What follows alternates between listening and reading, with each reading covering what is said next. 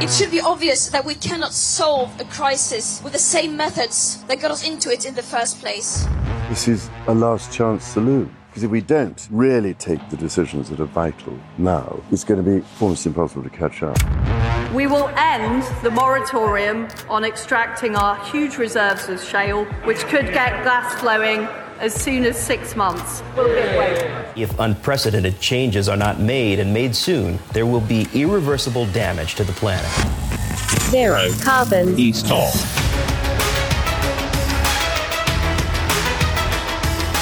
Hello and welcome to Zero Carbonista Series 4 Fool's Gold. I'm Ian Collins and this is the UK's number one environment based podcast. If it's green, it's in.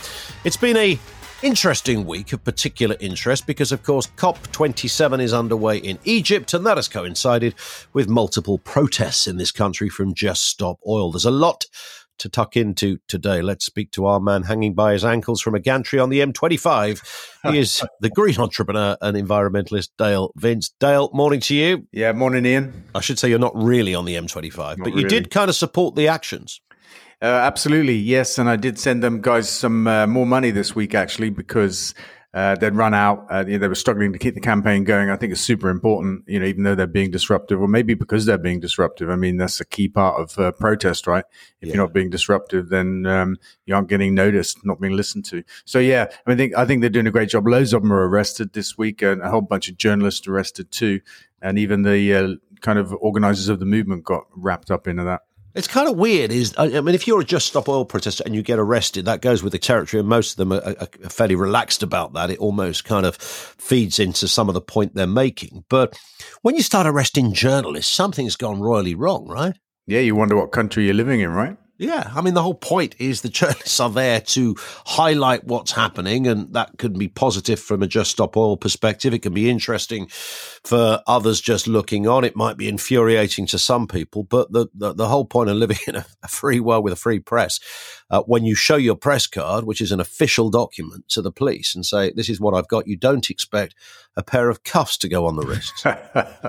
yeah, except I've been there before. It does happen. The cops do arrest journalists and, and actually beat journalists as well uh, in with the crowd because actually they want to suppress the news sometimes. They don't want it being reported what is actually happening. I don't know if that happened in this case or it's just a mistake, but I've seen it happen before. Yeah, I mean, it's extraordinary times, isn't it? One of the things that's interesting about this, and a, a couple of listeners on the radio picked up on this, and they said why they were following COP 27 and many of the speakers. And although the UN chief said, you know, we're on a path to climate hell with our foot on the accelerator, very firm words. Most of the world leaders that you see stand up, whether it's our man, whether it's Macron, whoever it happens to be, Trudeau from Canada did, didn't go because I think he's too busy producing more barrels of oil than they've ever done in Canada, but that's another story. But most of those speakers don't go as far as just stop oil in what they're saying.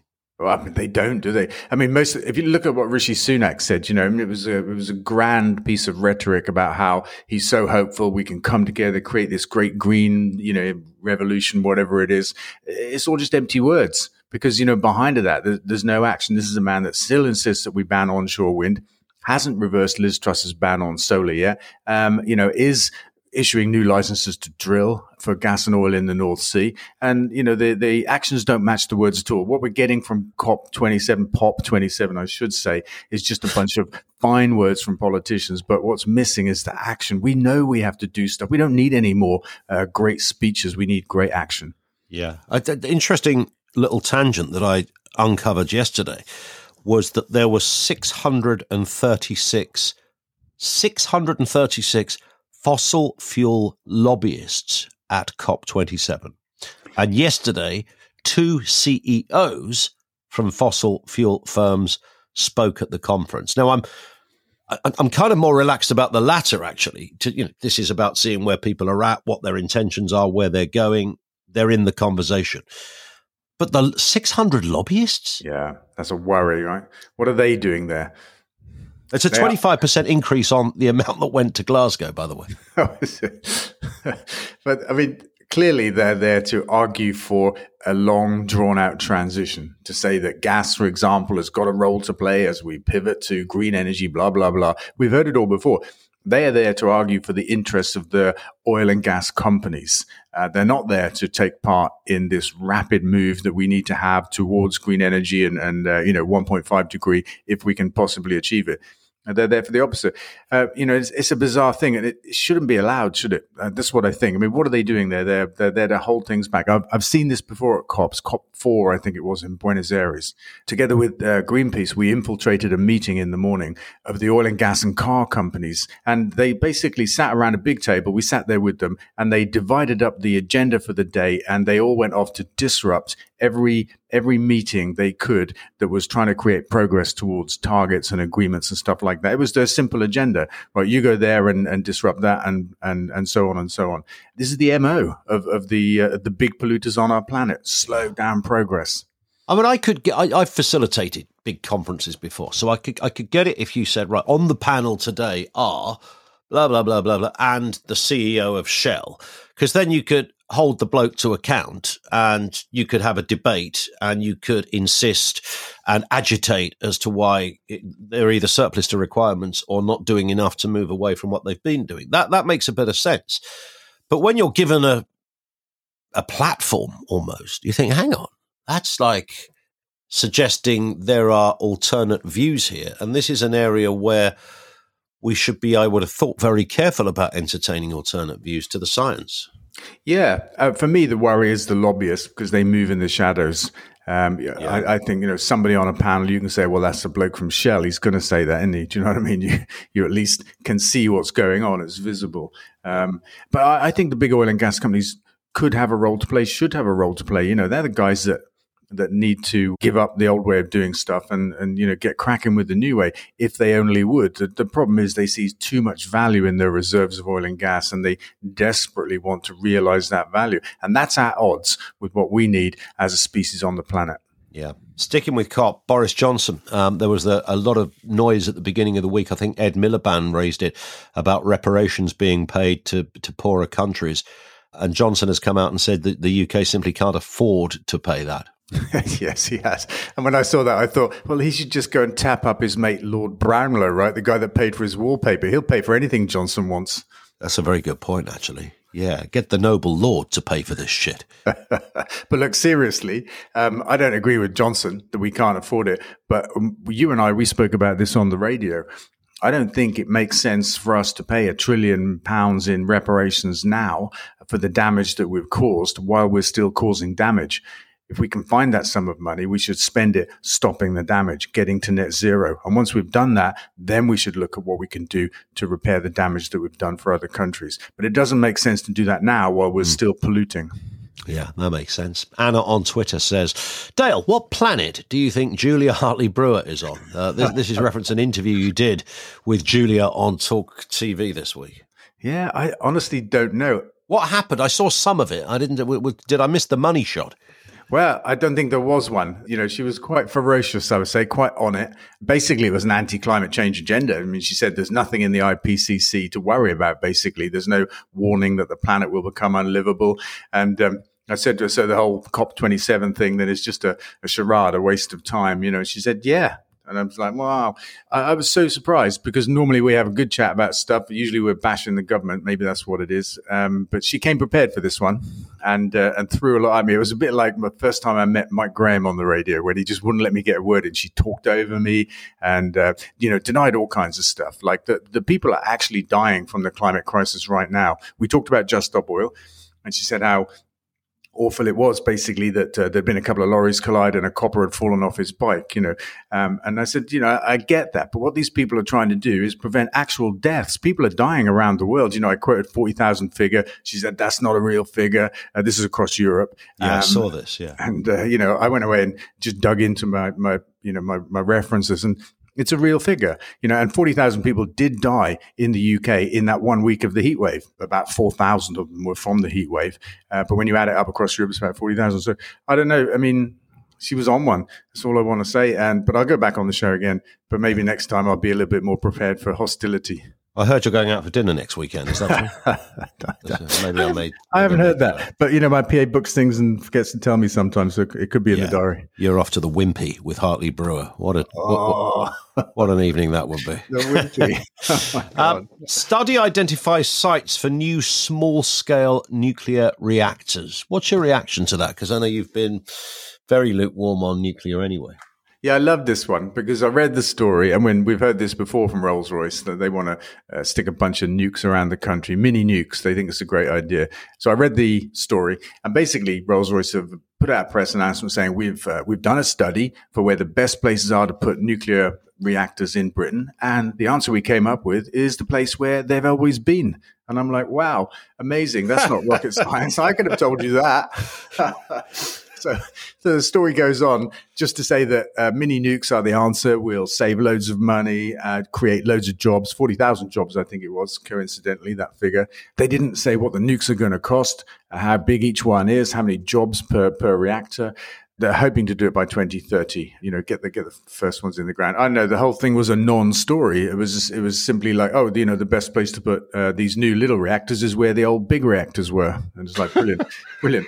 The thing they don't address is this thing about economies of scale. We know that it works, right? How can like 50 small reactors be more economic than one big one?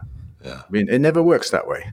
You know, you've got 50 grid connections, 50 infrastructures, you've got, and, and the waste, they didn't even mention the waste. Where's that going to go? That is uh, that, that, that, it's extraordinary thinking, and somebody wrote that press release as well with a straight face. yeah, I loved it. This uh, this comes from Pat. It says, I read the other day that gas prices are likely to reduce over the next couple of years. Do you think this might be the case? I do. I think that this energy crisis will unwind over the next couple of years. I mean, it does depend on uh, you know stuff beyond our knowledge or control, um, but uh, I do. I think it will. Is the cost of gas coming down now? Because I keep hearing stories of, you know, oil is cheaper and things like that, and therefore it should all have a knock on effect. Why are things getting more expensive when the oil companies are making more money? So there's something in the equation that doesn't make sense. Yeah, well, the oil companies are making a stupid sum of money, aren't they?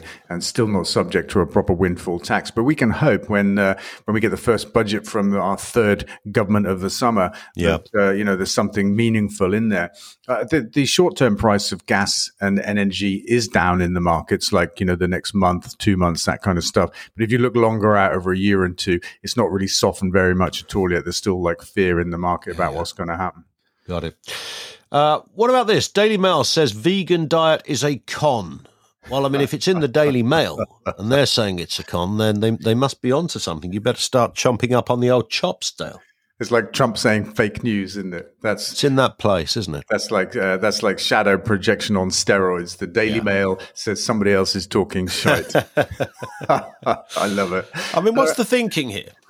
Well, I'm not sure there is thinking. I think they just wanted to take a swipe at veganism. I read the article, and they're basically saying that uh, vegans are lacking calcium, and therefore they're more likely to get broken bones. And um, they did they did link to a study uh, done by Oxford Uni, I think it was, and I did have a quick read of it. But in the body of the article, they they just like distort and color the argument completely. They basically say that, you know, the, the top sources of calcium for meat eaters are dairy, you know, yogurt, milk, cheese, that kind of stuff. But if you're a vegan, uh, you have to eat green stuff. You have to eat an inordinate amount of like lettuce or, I don't know, broccoli or something like that. Overlooking the simple fact that soya milk and vegan cheese and tofu have exactly as much calcium, if not more, than the dairy equivalents. So I don't understand why they think the vegans can't have milk or cheese or yeah, tofu. they didn't mention that. How long you been a vegan, Dale? uh, Forty years. Well, how are your bones, by the way? No, no, not bad. Might have to get you down the X-ray place to check out the density. Last time I broke one was in a bike accident. There you go. No, nothing to do with a pint of milk. That's right. it was a it was a very funny article. I mean, and, and with so full of anti-vegan color uh, and and prejudicial language. It was it was well, it was a Daily Mail, wasn't it? yeah. I, it's interesting. People often say, I don't care what anybody says. There's something about humans that needs meat. Just look at gorillas. It's like, hang on a sec. You just said something about. just look at gorillas. Well, g- gorillas, by the way, don't. I mean, they might eat meat. Aren't gorillas vegetarians? Yeah, oh, vegans. I mean, they Well, don't. there you eat- go. You see. Yeah. Don't bring the monkey argument into this. It's irrelevant. Uh, this from Tavis on Twitter. Dale, a question for your great podcast. Does your green gas initiative capture the carbon that is released from using the gas? No and yes. So obviously we don't go around people's homes, you know, like sucking up the carbon coming out of the, uh, you know, the cooker flue or something like that. Yeah. Um, but what happens is when the grass grows, before we turn it into gas, it absorbs carbon. So we kind of we do that ahead of the game, if you know what I mean. So we suck carbon out of the atmosphere, make it into gas. Somebody burns the gas, and carbon goes back into the atmosphere. So it's a it's a cycle. And according to the Imperial uh, College report that we commissioned, our gas at the moment is about ninety percent lower carbon than North Sea gas. And they say with a few process tweaks, we can get to 99%. So it's virtually carbon free uh, in that cycle. Got it. Question from Harriet on Facebook. We we already looked a little bit at this territory, but here it is. Uh, she says, "Do you believe uh, the behaviour of Just Stop Oil is the way forward?" Because we do debate this. Are there obviously you've got if you want to make a noise and you want to get noticed and you want to advance a message, you've got to do something that's going to Mm. achieve all of that. There's no point in sitting at home on a sofa just sending out some tweets. Uh, Simultaneously, there is a certainly a discussion. It, could there be another way to get maximum impact without closing the world's biggest motorway? is that what it is? It can't be bigger than what they have in America. I think it's the biggest ring road in the world. Okay, nice. I think. Look, I mean, it's, it's a good question. I, I wouldn't say it's the way, uh, or uh, it's, I, I just think it's valid uh, in its own uh, terms. What they're doing is valid. As I was trying to say to, to, to Julia, these people that are doing this are simply frustrated that the government uh, are not even doing nothing. They're doing all of the wrong things. And we can see the climate crisis coming. And we're allowing these people to destroy the world. The big oil and gas companies, the big car companies, the big food companies, you know, it, what they do at the moment is legal. And, and that's wrong. What can we do except get out onto the streets and say the law needs to change? And Julia Hartley Brewery was like, oh, they can't call themselves uh, or compare themselves to the suffragettes and that kind of stuff. This was in her monologue at the start of our interview. And, uh, and I think that's completely wrong, actually, because the suffragettes in their own time uh, were not um, well received. Right? Only only history has looked back at the suffragettes and said those people did a good thing, and I think it's the same with Just Stop Oil. I think you're right. Uh, time for this. It is, of course, fracking corner. Um, back to our friend Cuadrilla, who uh, seems to be the gift that keeps on giving, because uh, this is the man that just told the British government doesn't matter now because they've stopped it, but said, look, you know, fracking in the UK isn't really something that's going to work. Uh, so it didn't come from, you know, a bunch of capitalist investors. It came from the Cuadrilla man. And now another guy has said that the moratorium is a betrayal. Yeah, so this is the current boss of the company that owns Cuadrilla, an Australian company, and it sounds like a lot of uh, Aussie whinging to me. Basically, they they said they oh we raised twenty million dollars off the back of the of Liz Truss lifting the moratorium. Now uh, Rishi Sunak shut it down, and um, oh you know what a, what an awful thing for us.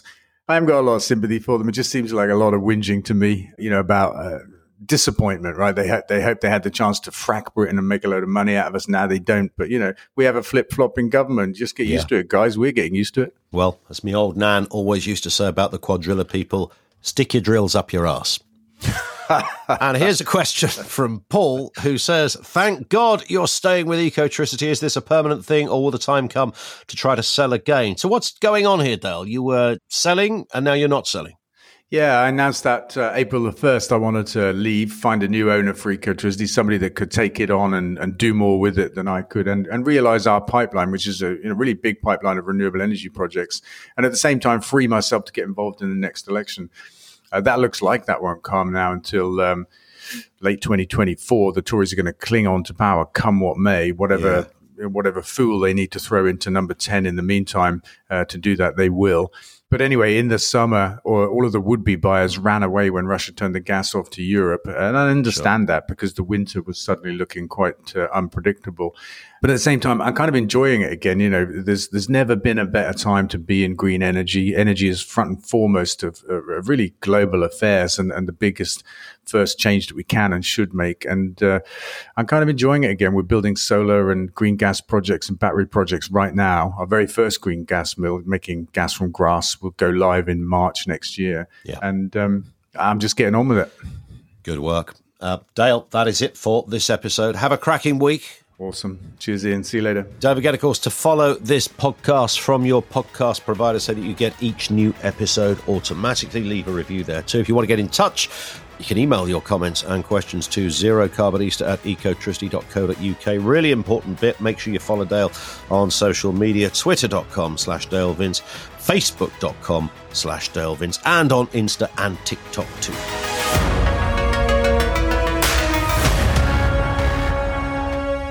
Zero carbon. East on.